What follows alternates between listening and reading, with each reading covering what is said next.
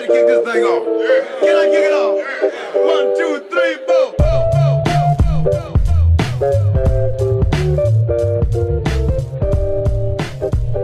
What's going on, everybody? It's Mr. Lutz back again with another episode of World History Class with Mr. Lutz.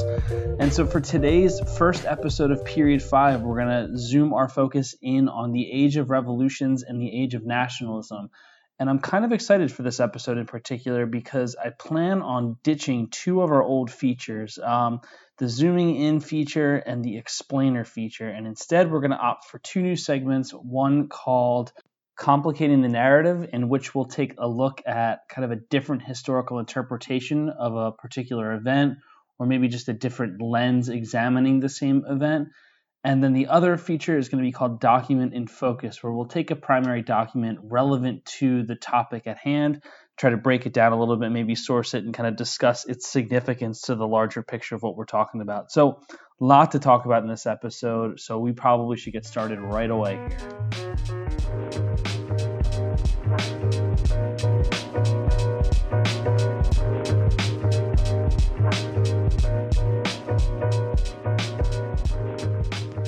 So, before we get into the revolutions themselves, I think it's really important to first kind of lay the groundwork, and we'll do that by talking about the Enlightenment. And one of the last major developments that we left off with in Western Europe was the emergence of the scientific revolution. And if you remember, that had argued that the natural world could be understood by constructing knowledge through logic and reason that would be developed through inquiry and observation and the works of Isaac Newton had become so influential by the 17th century that philosophers start to apply these scientific approaches to matters beyond the natural world and into like the more human realm. So this development marks the beginning of what's known as the Enlightenment or the Age of Reason. So early on in this intellectual development, it's going to be two English philosophers, Thomas Hobbes and John Locke, who set the groundwork for the conflict over government that was to ensue for over a century to follow. Hobbes believed mankind was born into a world that was harsh, and human instinct was to be cruel in his mind. Therefore, he argued it was necessary for humans to be governed by an absolute ruler who could keep these nasty tendencies of their subjects in check. This unspoken agreement between rulers and the ruled is known as the social contract, and varying versions of this theory would emerge over time. So, for instance, John Locke believed in a different version of the social contract. He argued all people were born with natural rights that were not handed to them from any particular source. Among these rights, they included the rights to life, liberty, and property. So, according to Locke, he believed it was the duty of government to secure these natural rights for all. If that government was unable to secure the natural rights of the people, then the people had the right to reject that government. Clearly, the stage was set not only for an intellectual debate over the nature of government, but also would, would be a, soon a physical battle that would emerge in several nations throughout the world. So, Enlightenment thought is going to expand as the movement gains steam, particularly in France during the 18th century.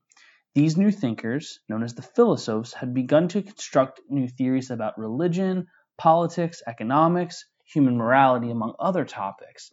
One of the most popular thinkers of this time included Baron de Montesquieu, who had praised the British government for their ability to maintain checks and balances on government power through the establishment of an executive, legislative, and judicial branch. His work, known as The Spirit of the Laws, helped to influence the founding fathers of America and influence the structure of its federal government. Another Enlightenment philosopher who expanded on the social contract theory, as we mentioned with Hobbes and Locke, is going to be Jean Jacques Rousseau. Rousseau argued that the best governments are those that make decisions based on the interests of the quote unquote general will. Basically, this means the majority would decide upon what actions would be taken by their government. This advocates for what would be considered a direct democracy and emphasizes that the interests of the minority are secondary to the interests of the majority. And finally, as a result of his travels to England, not to mention his sharp observational wit, Voltaire is able to critique the two major institutions of France at his time the monarchy and the church. And he advocated for a more tolerant society that would be defined by religious freedom and constitutional monarchy. Now, of course, before I move on, There are lots more Enlightenment thinkers and philosophers to potentially discuss, but your books kind of do a good job of covering those remaining thinkers. So rather than dwell on their Enlightenment philosophies for too much longer, let's just get right into the revolutions and see these ideas, um, let's say, attempt to be put into action. So the British colonists living in America are going to be the first to kick off our study of the Age of Revolutions during this time. These colonists had felt a sense of both loyalty to and relative independence from the British government across the Atlantic Ocean. However, things began to change with the fighting of the Seven Years' War, or known in North America as the French and Indian War. Now, this war, won by Great Britain over France, did result in British supremacy over world trade, and it would ultimately serve to the benefit of its American colonies. But the war was extremely costly and it led to increased government involvement in colonial affairs and rising taxes in the Americas. So these taxes, known as the Sugar Act, the Stamp Act, the Townshend Act, and the Tea Act, are going to be seen as increasingly repressive, especially to American colonists who resented this lack of representation in Parliament. By 1775, a war had broken out between Britain and its American colonies, and one year later, the Continental Congress of America would publish its Declaration of Independence. This new declaration not only justified the American decision to break free from British rule, but it did so by justifying its actions with Enlightenment reasoning, asserting almost word for word from John Locke that its citizens are guaranteed rights such as life, liberty, and the pursuit of happiness and at present moment the British government was not securing these rights for its American citizens. Therefore, it's within the rights of the Americans to reject their government. And by 1783, the Americans, primarily with French military and financial backing, had emerged victorious in the Revolutionary War and fully established their independence from Great Britain. Its new government would go on to embrace the individual rights prized by Voltaire the separation of governmental powers as advocated for by Montesquieu, and the idea of popular sovereignty from Rousseau. However, the revolution in America was not a complete implementation of Enlightenment values, as those who gained rights were men of property, while slavery was maintained as an economic and social institution, and women were denied political rights as well. Following the American Revolution, the French attempted an even more radical revolution, intending to make the dreams of Enlightenment philosophy a reality. The origins of this revolution exist within the ancient social class system of France known as the estate system, which featured the first estate, defined by the members of the clergy, the second estate, comprised of the nobility, and the third estate, defined by all others, including the peasantry, urban workers, the bourgeoisie, or the middle class. This system had emerged as problematic because although feudalism had disintegrated in the centuries before the 18th, the estate system remained, and this meant that the Third Estate not only lacked the political representation it desired, but it also meant they were shouldered with 100% of the tax burden for all of French society. French involvement in the American Revolution had really sent their debt soaring, and the peasantry had been especially squeezed on money because so much of it was being spent increasingly on bread due to raising prices thanks to crop shortages, especially in 1783 and 1788. When the king could not find an agreeable solution to address France's debt, he's forced to call a meeting of the Estates General, where all three of the estates would be tasked with finding a solution to the problem.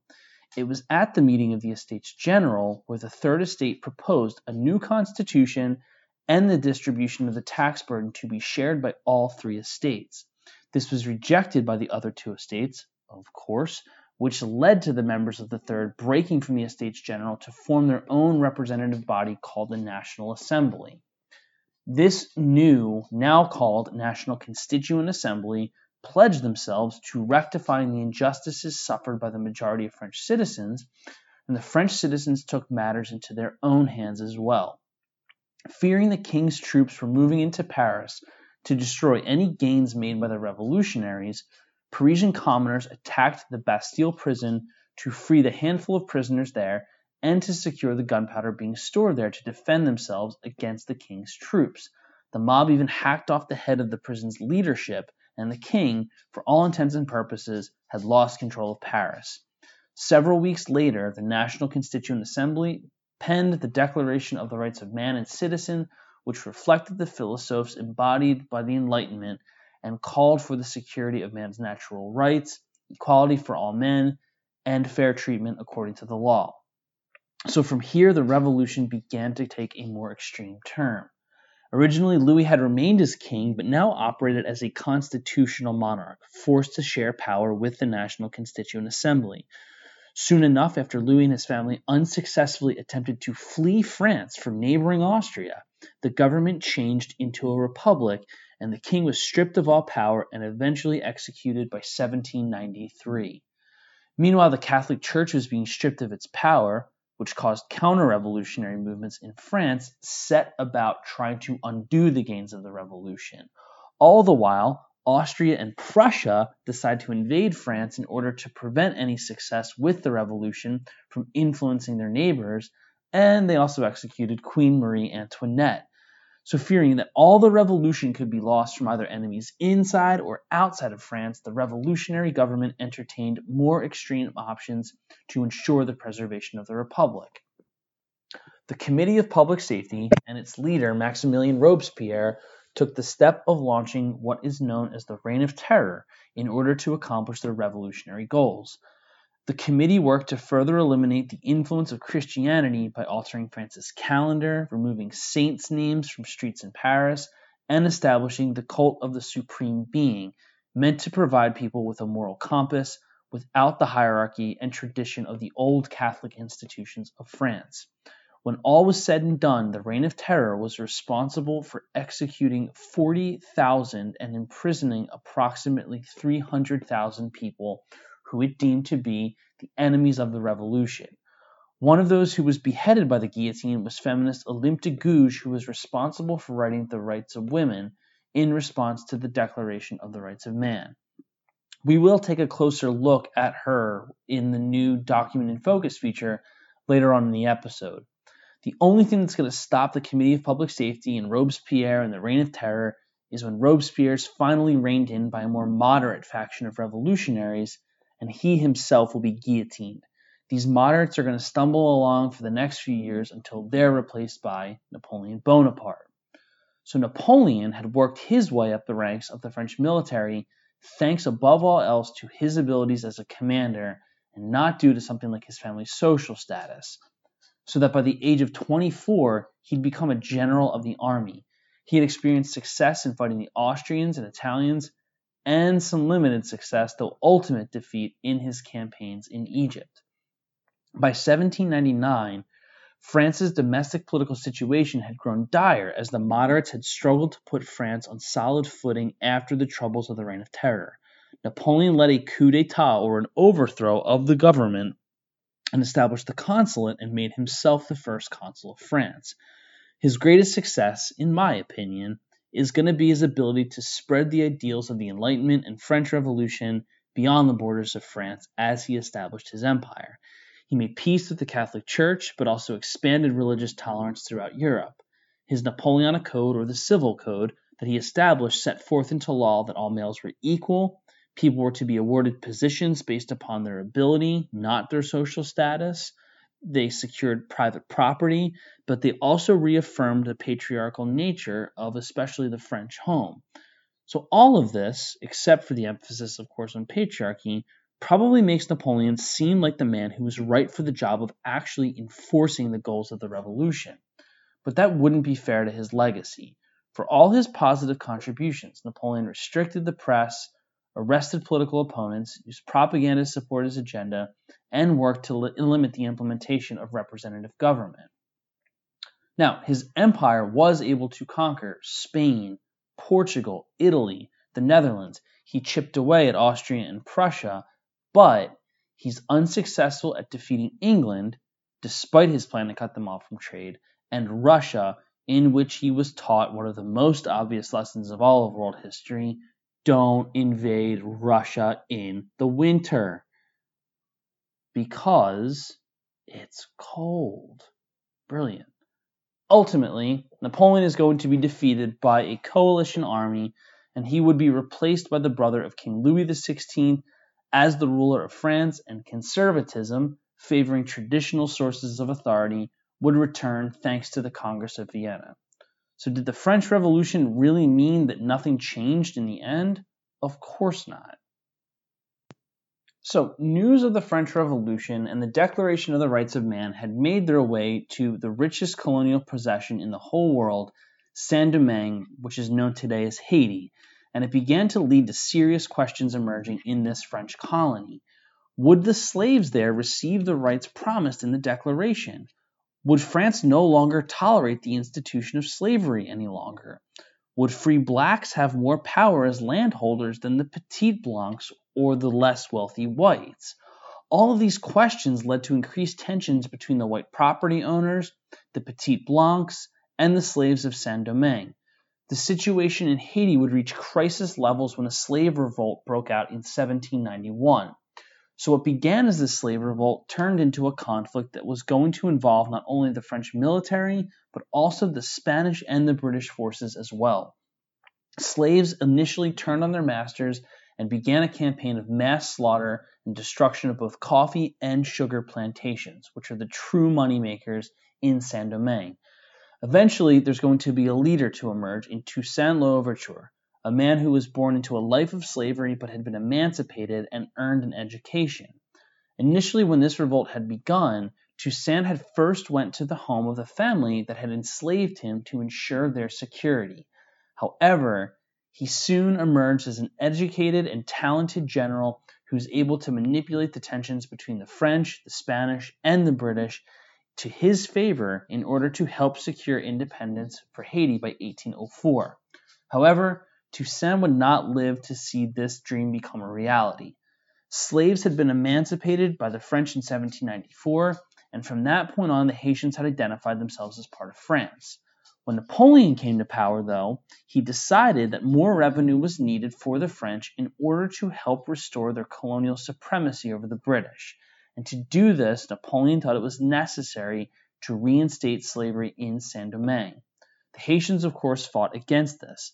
Louverture would be arrested and imprisoned during this time, and he would ultimately die as a prisoner in France. However, Haiti became the first country to successfully mount a slave revolt that would ultimately establish not only the emancipation of its slaves, but also its independence from its parent country. So, Creole elites in Latin America are following along with these developments in Haiti, and they're a bit cautious because it's ultimately the slaves who are leading this rebellion. Now, they are not only influenced by Haiti, but they're also influenced by what's going on in America and what's going on in France.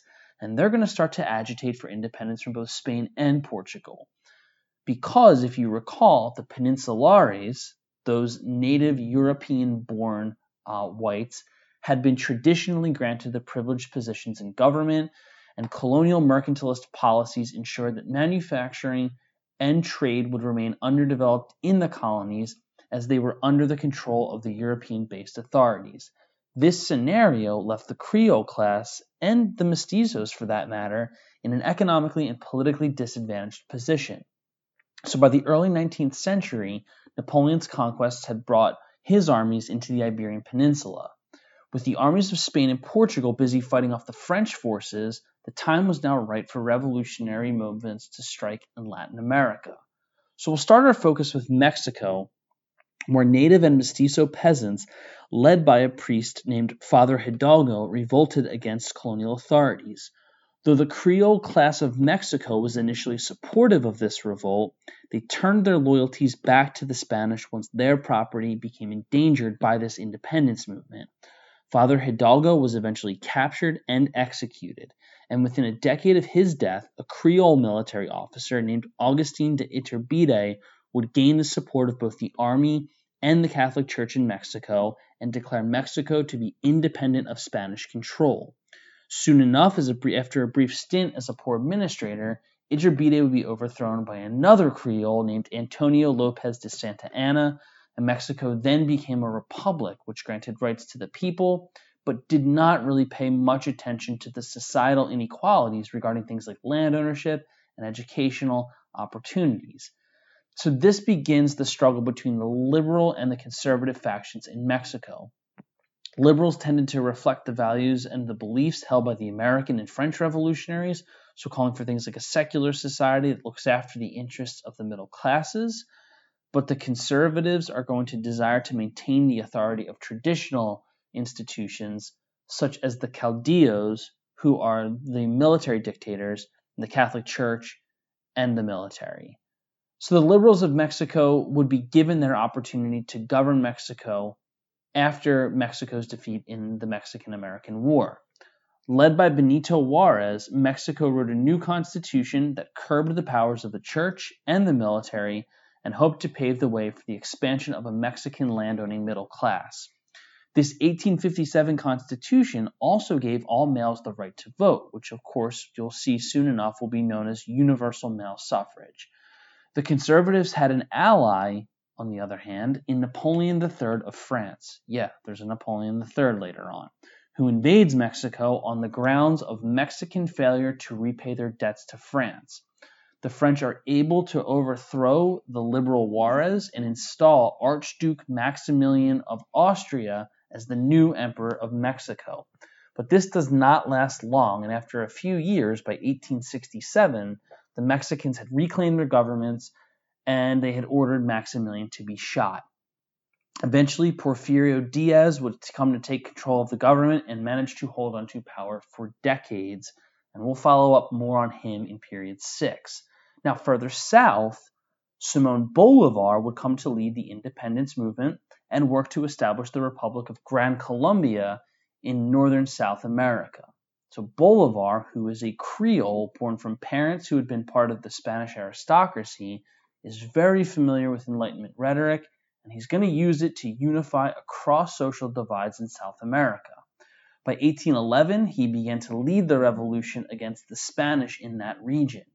He was temporarily forced into exile, where he penned his famous Jamaica letter, something we'll cover in class, but by 1819, he's able to defeat the Spanish and establish his Republic of Gran Colombia, for whom he served as president until 1830. Unable to realize his goal of basically creating a union of states in South America, he died with his dreams not realized and threatened by a rise of caudillos throughout the continent generally governed in anti democratic ways. Finally, a path of non-violent revolution took place in Brazil. The Portuguese royalty had fled the Iberian Peninsula for Brazil in 1807 upon the invasion of Napoleon's forces there. Once King John VI of Portugal felt the time was right to return to Portugal in 1821, he left his son Dom Pedro in charge of Brazil. Brazilian Creoles took this opportunity to declare their independence from Portugal, and they would be supported by Dom Pedro, who became the Emperor of Brazil. In this new government, the Creoles would also see their power in Brazilian society remain. Thus concludes what I felt like was one massive run on sentence about all the different major revolutionary movements throughout the Atlantic world at this time. I highly recommend that you pause that throughout, go back, listen to it at parts because there's a lot going on there. But the last thing to mention here in this section is that there's some new ideologies emerging at this time, including conservatism, liberalism, and nationalism. So I want you to be really clear on them before we move along. The first two that we need to understand are conservatism and liberalism. Before we discuss them, though, it's important for you to understand what we mean when we call these things ideologies. To put it briefly, an ideology is a way of seeing and understanding the world, and in that sight, you have an ideal for how society should operate. So conservatism argues that if changes to occur in society, which isn't necessarily a bad thing, it should be gradual and it should be natural. So there are thinkers like a guy named Edmund Burke, for instance, who views the American Revolution as appropriate because in his mind, the British had broken away from the way they had governed their American colonies. So the Americans are fighting a war to return to the way they had been before the outrageous taxation without representation issues surfaced. On the other hand, to guys like Burke, the French Revolution is seen as radical and an extreme departure from tradition, and therefore it's dangerous and to be avoided. So, liberalism, or what we'll call classical liberalism, believes in the preservation of natural rights above all else. This means that governmental responsibility is to ensure life, liberty, and property. They're going to be advocates of laissez faire economics, which called for minimal government interference in the economy. They call for voting rights, typically for landowning males, and a typically weaker government than what had traditionally been seen in Europe. So, finally, we'll talk about nationalism here for a minute. So, when the French were forced to defend their revolutionary gains from these foreign armies, who had sought the destruction of their revolutionary movement, they called for what was called the levy en masse, or mass conscription, of males to fight for their armies. Suddenly, the people of France began to define themselves as a nation of people with a history, culture, language, and values that stood in contrast to their neighbors. With this development, our modern sense of nationalism was born. Soon enough, movements arose in Europe to unify people based upon this socially constructed concept of national identity, meaning it's not a real, tangible thing, but rather an idea. I'd argue that nationalism is one of, if not the most powerful forces in our modern world today, and it's finally present in our class, and it's not going away anytime soon. So, individuals who identified as being Italian and German are going to use nationalist sentiments to unite people into modern nation states. These territories had not been unified for a vast majority of time that we've studied in our class. And as of the past few units, they'd been comprised of these small kingdoms and principalities that could differ in terms of their religion, their language, or their cultural tradition. So, leaders in Italy such as Count Camillo di Cavour and Giuseppe Garibaldi, are going to use national identity, like, for instance, their common sense of pride in their Roman imperial past, to drive Austrian forces out of what became a unified Italy under the only native Italian ruler. You know, and one fact that always blows my mind regarding nationalism is that only 3% of those who would call themselves Italian could actually speak the language of what we now call Italian upon their unification in 1861, which kind of speaks to the range of different dialects and, and versions of languages that exist in these Italian states prior to unification. Meanwhile, in Germany, the Prussian Prime Minister Otto von Bismarck practiced what was called Realpolitik, meaning the politics of reality, as opposed to being some type of idealist and he uses realpolitik to basically start three wars between 1864 and 1870 against Denmark, against Austria, and France in order to give the German people an identity through the sharing of a common enemy in each of these three wars. By 1871, Kaiser Wilhelm I of Prussia became the Emperor of the Second Reich, meaning German Empire, with the First Reich being the Holy Roman Empire. The modern world as we now know it is beginning to quickly take shape here. So make sure you take notice.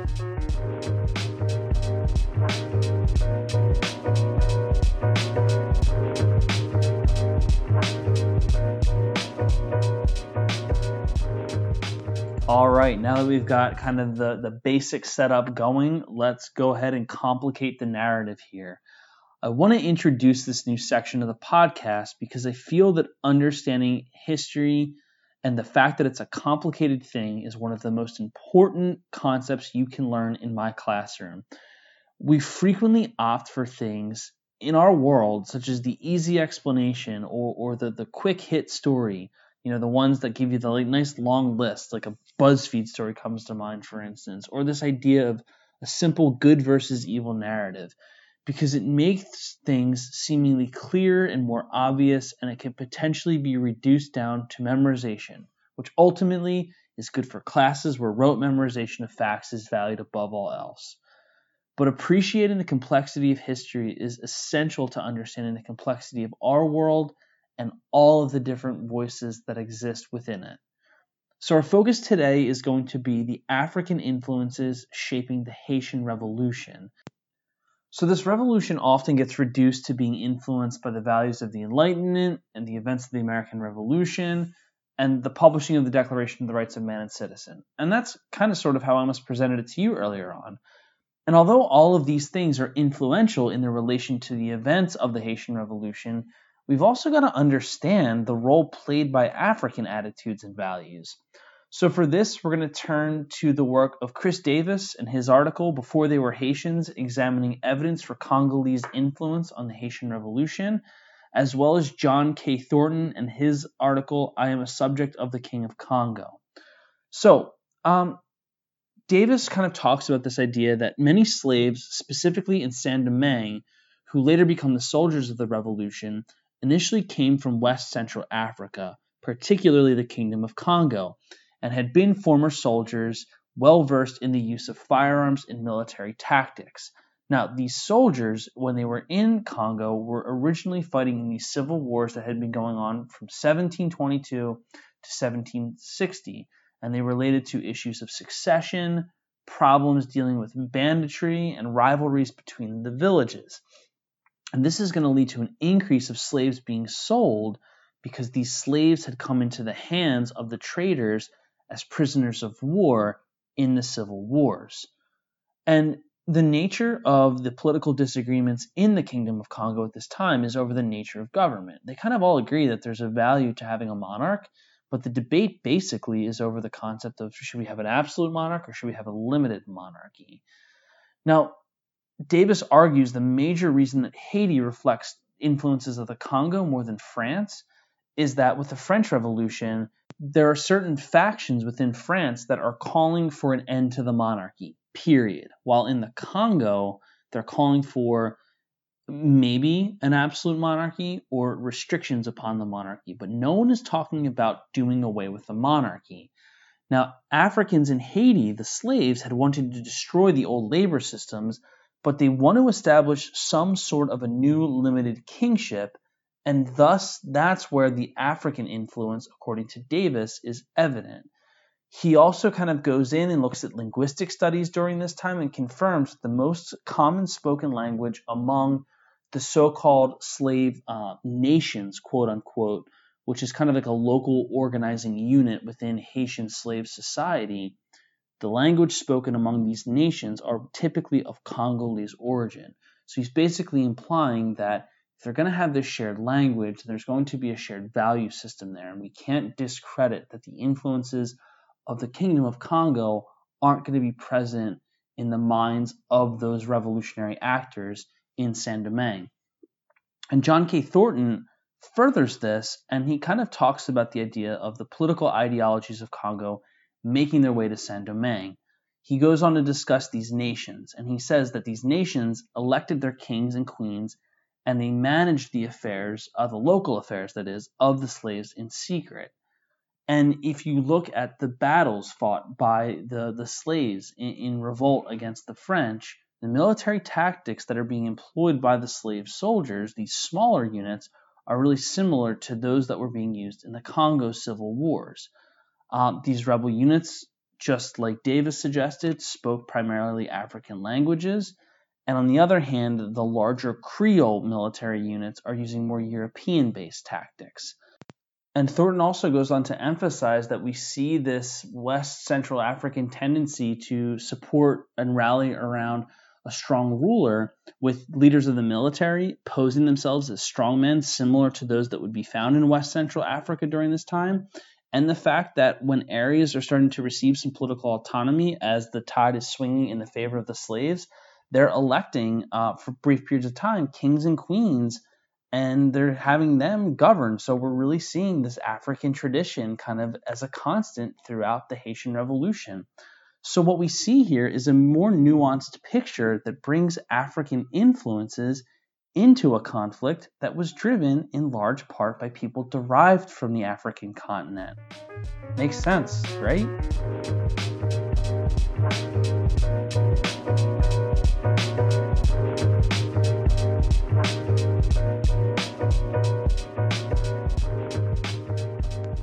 The first document to be discussed in our new Document in Focus section is going to be the Declaration of the Rights of Woman and of the Female Citizen. It was written by Olympe de Gouges in 1791. So, to contextualize this document, we're talking about two years after the publication of the Declaration of the Rights of Man by the National Constituent Assembly. And this appropriately frames de Gouges's work as a critique of the gender discrimination that defines the revolutionary movement in France during this time. So de Gouges's declaration is basically a 17 article, almost line by line critique of the Declaration of the Rights of Man. And she begins her critique of the patriarchy by stating, quote, quote, Man, are you capable of being just? It is a woman who poses the question. You will not deprive her of that right at least. Tell me, what gives you sovereign empire to oppress my sex? Your strength? Your talents? Observe the Creator in his wisdom. Survey in all her grandeur that nature with whom you seem to want to be in harmony, and give me, if you dare, an example of this tyrannical empire. Go back to animals, consult the elements, study plants, finally glance at all the modifications of organic matter, and surrender to the evidence when I offer you the means. Search, probe, and distinguish, if you can, the sexes in the administration of nature. Everywhere you will find them mingled, Everywhere they cooperate in harmonious togetherness in this immortal masterpiece. She then proceeds to advocate for equal rights, implies women's right to vote, their desire for equal treatment under the law, equal opportunity in society, and education for all citizens of the nation. Her advocacy for women's rights, which is basically considered a critique of the actions of France's revolutionary government, and her not so subtle criticisms of Robespierre marked her as an enemy of the Republic during the Reign of Terror. As a result, she's going to be guillotined on November 3rd, 1793.